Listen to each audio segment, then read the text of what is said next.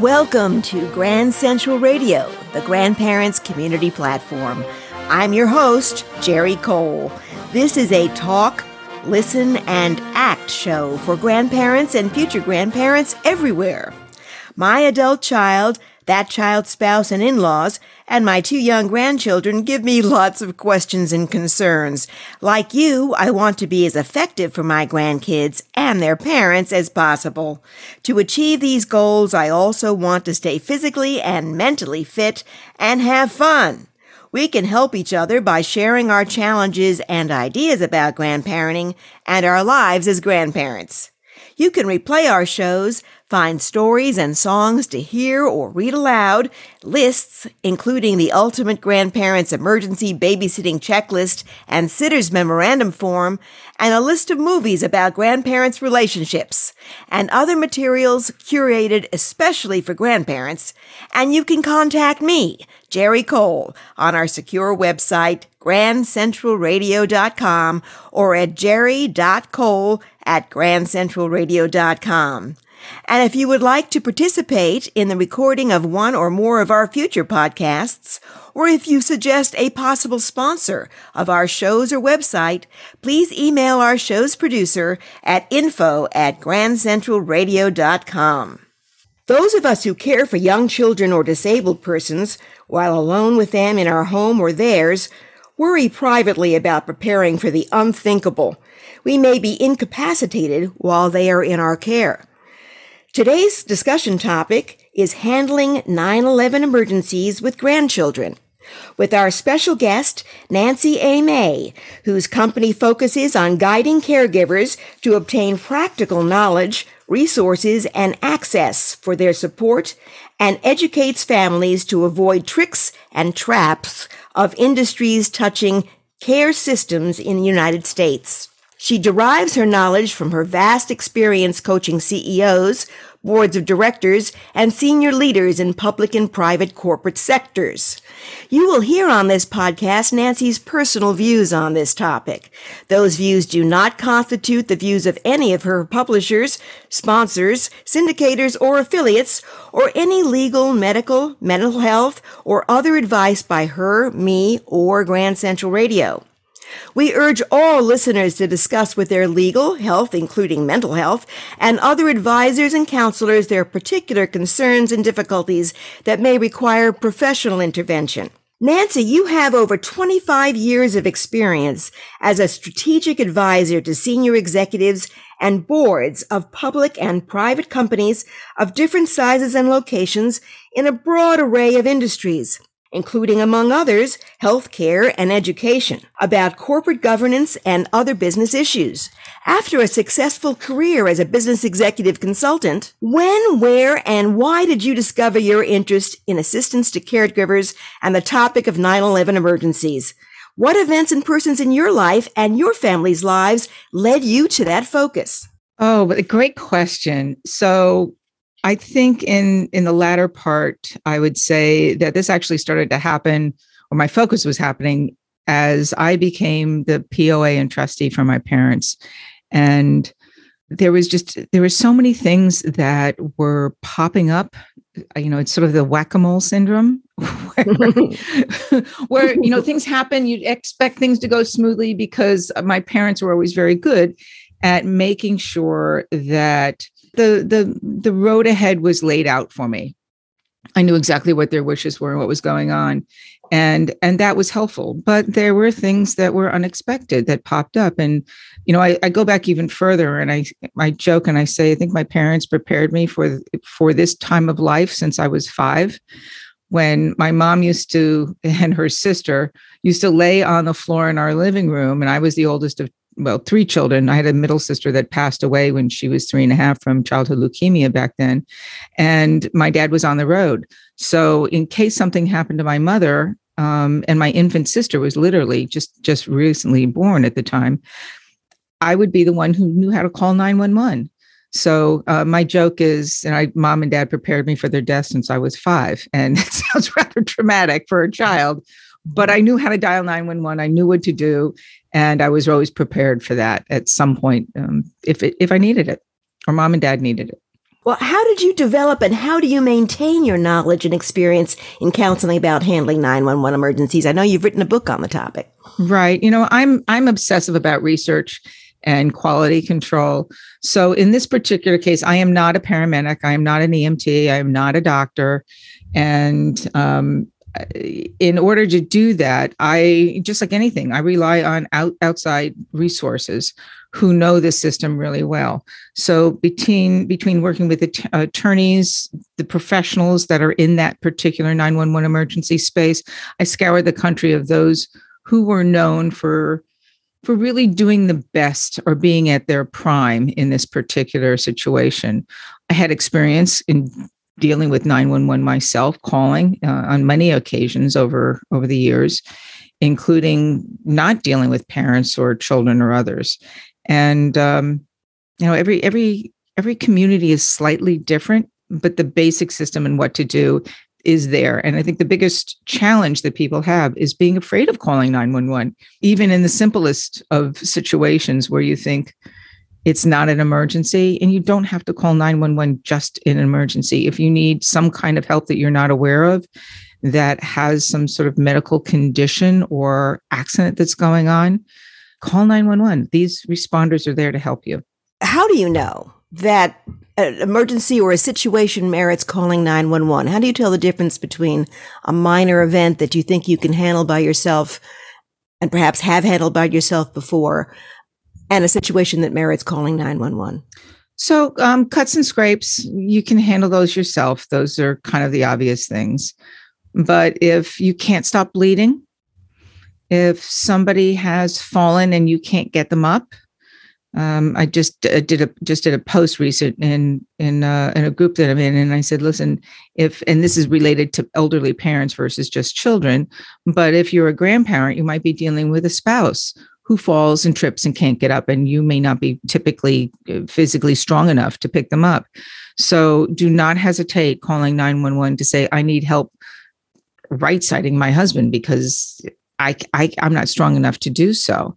And you do not have to go to the hospital with a 911 call although their goal if if they assess that it's a problem will encourage you to go to the ER first. I before you actually go into a hospital setting you mean correct right exactly their goal is to make sure that you're safe and, and uh, physically safe and not in danger of dying really Right. Well, what do you find in your experience have been the most common and the most critical concerns and problems of older persons in cases of emergency health or other, or other kinds of emergencies, especially when they're caring for one or more very young children or disabled persons? I would say tripping, tripping and falling is the biggest thing or one of the biggest things, especially if you have young kids and children in the house. Toys, tripping oh. over things. Yes. you know, it ha- it happens. You know, little kids don't know how to pick up after themselves and keep keep stuff out of your way. And it's not that it's intentional. They're having a good time and you're loving being with them. But um and they, an untied shoe, your own untied shoe, or child scoots out from under you and gets between your legs because they're playing hide and seek, and all of a sudden you go down that's that's a, that's an issue. Well, I think some of our biggest concerns as caregivers to young people or to disabled abled people, uh, people who can't necessarily dial 911 themselves, is uh, how do we train others around us to handle an emergency if we're not able to do it? Oh, good question. The, you know, the, in the, I'll call it the olden days, because I'm not 23. anymore or even 10 um, the, the old fashioned you know plastic red telephones that most kids would be given and i say red because i remember mine was a red telephone you would dial on the rotary dial. We don't have rotary dial anymore but if you need to train somebody on how to dial 911 use a, a, a toy phone for a child to explain to them how it works uh, if they're not comfortable or you're not comfortable giving them the phone and show them how to do it or do a trial run and and I would even take them to uh, your your local EMT shop and show them what goes on, how does it work, have the EMTs talk to them. These are community outreach people who absolutely love talking and supporting, especially younger kids, on who they are, how they work, and how not to be afraid of them. Yes, I, I do remember uh, when I was much younger, when I was about 11 years old, my mother had an emergency. And uh, they, I think she talked about it until she was well, well beyond the stage of even remembering. Uh, but uh, at most things, but she remembered that when I was about 11, she fell and she cut her leg, and uh, we didn't have cell phones then. We had a wall phone, a rotary phone, and I called 911 and then I called my dad. And to this day, she thought she was that was the most impressive thing that she had ever heard me do. so. You know, any like quick dial buttons on your phone, you can ah. do that. There are lots of different ways to do it, and uh, there are even I think Jitterbug is a phone that is specifically set up to have big buttons that you can see visually. You can show that to a kid, and a little child will be able to see the big buttons on a screen and be able to push the number if they needed to. You hear the oh. stories all the time, right? Right. I mean, is this is a suggestion that, that older people who don't necessarily have a jitter phone for themselves might consider getting one just to have it handy for emergencies, uh, both for themselves and for their very young children who might have trouble with a regular cell phone? Yeah, in fact, there was a story about a young child that I just recently heard who had in, in our local uh, network or community down here that hit the news where she had called 911 because her Barbie doll was missing. was, you know, not exactly the best thing to do, but you know, kids make mistakes and usually the dispatchers are are pretty good about it. Well, that's fabulous. How and where can we get more information about handling 911 emergencies while we're caring for young people or disabled persons? Well, you, I mean, I certainly have the book, if I'm allowed to say that. And yeah, sure. uh, it's called How to Survive 911 Medical Emergencies Step by Step Before, During, and After. It has a big red stripe across the front cover and it says 911, so you can't miss it. Mm-hmm. Um, I mean, I cover there everything from just even preparing so there was a really interesting story that I'll share. One of the, the people who reviewed the book and gave us some insights is an individual who actually trains EMTs and, and uh, dispatchers. And when I went to deliver the final product to her to say thank you, she did not, I had problems finding her house. bad, bad thing. she didn't even have the numbers of her house on her mailbox or on her front, the front door, the front building that she lived. And one of the things I say right in the beginning to prepare for any emergency, the first thing you need to do is make sure that the numbers are clear and, and easy to identify for anybody passing by. I mean, forget Amazon will know how to find you, but it's interesting. Even in cities, if you walk by some of the major apartment buildings, you can't find the numbers on those buildings. Mm-hmm. You can't expect the emergency responders to drive by and automatically know because you're in their territory that that's your building. so in that yeah, in that particular case, go to the building super and say, "This is a problem. How would you like to deal with this?" Mm-hmm. So um, they'll usually respond very quickly. That, that's an excellent suggestion, Nancy, and many excellent suggestions. I would like now our other grandparent callers to please ask Nancy May your questions and share your ideas about handling 9-11 emergencies with grandchildren. First, Amy in Hawthorne, New Jersey. Amy, what are your thoughts? Yes, hello everyone. I um yeah, no, it's very interesting uh especially when you uh, think about the address, uh, you know, on the front door uh, or, or, wherever it is, you know, on your home, um, we always are saying we're going to get one for outside because a few years ago we had it done on the curb and it has since worn away. I was about to say, it wears away, right? oh, you, you reminded me that, you know, we have to get it because, you know, it's always one of these things we're going to pick it up next time we're at, you know, whatever Home Depot or wherever. And, you know, we always forget. But now I, uh, I'm going to make that a priority to, to get that because, you know, it, it really is very important, as you said. And, you know, it's, it's something that you don't think of until something happens, you know. So, um, anyway, that, that was a, a great suggestion and reminder. But with my uh, grandchildren, uh, my grandson is nine and my granddaughter is eight, and I had a, a discussion with them about calling 911. I mean, their mother does as well, my daughter. Um, but they had a sleepover the other night, so I had them all to myself yesterday, my husband and myself. And uh, we got into the 911 discussion. And, uh, you know, I said certain things. And so then they started asking questions. Well, what if, uh, you know, we're stuck in a tree? Is that 911? Do we call 911? Or what if I fall in the store and, and uh, nobody hears me? like, you know, questions though, right? They were very good questions, but it was a really good discussion. And I have to give my daughter a lot of credit because she has on her uh, wall in the dining room the uh, you know their name and address and phone number so that and she's had this up there for probably three or four years already um, so it's embedded you know in their mind. And they do know her cell phone um, but sometimes i think when you get nervous or if you see something uh, you know happening whether it's a 911 call or something upsetting for a child you, you know or even myself as an adult uh, you know for a, a second or so you kind of get so nervous that you can't think straight Mm-hmm. You know, the, yeah. the big key that that dispatchers, not dispatchers, but the uh, the EMTs and the paramedics will tell you is that that hesitation can mean a matter of life and death seriously yes. so yeah. if if there are a group of people around and you see there's a situation the first thing you should do is loudly ask has anyone called 911 and if they haven't, you get on the phone. Somebody has to take charge of a situation. And if you're willing to do so, just step up, start the process, point at somebody and say, you call 911, you get the other person who may have fallen, let's say is bleeding, you try and stop the bleeding. Then you tell the other person, you know, go get the the AED, which is the the device that you can do if you need to do a, a heart start type of thing again. Um, you know, you call you know call a family member or whatever it is that needs to be done but somebody needs to take charge and they will listen to you. It's really important. Mm. yes and then i i think you know if they ever are in a situation like that as children um, what happens like what are the after effects of that? It, it's so traumatic.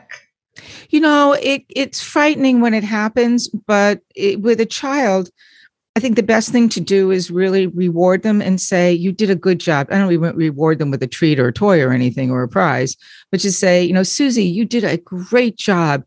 And, you know, you really helped mom and dad out, or you really helped, you know, Uncle Joe, because if it hadn't been for you, you know, things might have turned out differently. And you can use child language, obviously but to to encourage them that this is part of being a responsible human being and um, and how good they can do. I'm going to add one other thing. You mentioned that your, I guess it is your daughter who has their phone numbers on the wall somewhere in the dining room.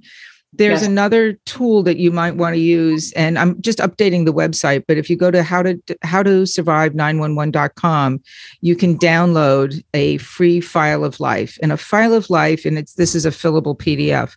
A file of life is one page, one sheet document where you put all your medical information and history and any other issues, including you know doctors, phone people, people to contact, and have that with you or on the wall somewhere in your house by the refrigerator in case of an emergency. Everybody in the family should have one.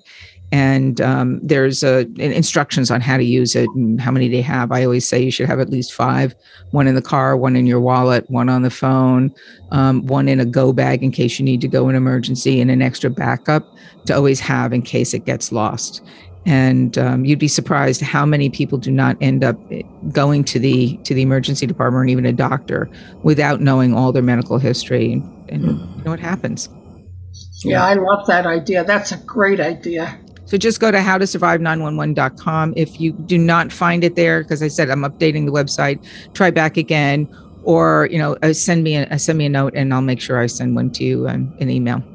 Right. And, and our listeners can always reach our special guests through grandcentralradio.com or through me, Jerry Cole, uh, at grandcentralradio.com. Uh, now we'd like to hear from Gail in Mercer County, New Jersey. Gail, what questions do you have for Nancy May? And what are your ideas about handling 9-11 emergencies with young children or disabled persons? Well, Nancy, thank you very much for the tips. I've taken some copious notes. I appreciate it. Great. Um, one thing I would definitely recommend uh, is for everyone to, if you don't have one, get one, a living will. Absolutely. And make sure that the people that uh, your loved ones know where that is. so that uh, there's not a question when you are in the hospital, God forbid, and and uh, and and and that subject pops up. Second, I also think that uh, what you've mentioned, Nancy, is critical, and that would be, uh, as I call it, muscle memory. Uh, teach people what to do, teach people how to use cell phones um, and to call 911, and recognize you don't call 911 because you lost your your um, your your Lego somewhere that it's got to be it's got to be an emergency to call 911 i a couple of months ago i accidentally called 911 because i couldn't get my phone back up and running. And there, uh-huh. i pressed two buttons and the 911 man came on. And i apologized and i did it not once not twice but three times. I was waiting for someone to come and take my phone away from me. And finally the 911 man said okay let's try a b and c. And he fixed my cell phone for me. You know, I, I, have to say, I have accidentally called 911 from our, our house. We moved from Connecticut down to Florida recently.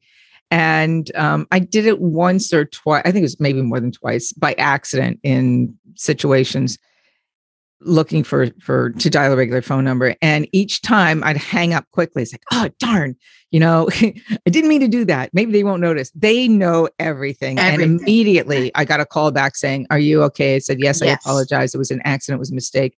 And they say fine. That's okay. We just want to make sure you're fine and people don't know what to do in emergency unless they practice when they were not upset uh, I've uh, put together more disaster recovery manuals for for lawyers and law firms, and I'm talking educated adults. Um, and one time there was an earthquake in uh, the Philadelphia area. I'm going back 2012, 2013, somewhere around there. And everybody was supposed to follow my disaster recovery plan and go to a specified place to make sure that we could count everyone, everyone was safe.